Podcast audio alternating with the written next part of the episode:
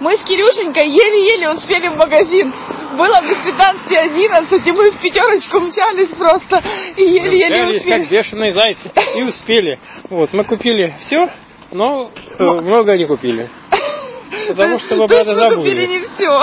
Мы совсем не все купили. Но хоть что-то, это уже тоже результат. Вот. Мы очень хозяйственные с девушкой. И мы просто... Мы купили йогуртов, молочка, кефирчика Да. и сигареток. Ну, это наше основное питание. Остальное уже второстепенно, такое как хлеб, яйца. Вот. А это завтра купим. Мы немного простуженные, особенно я.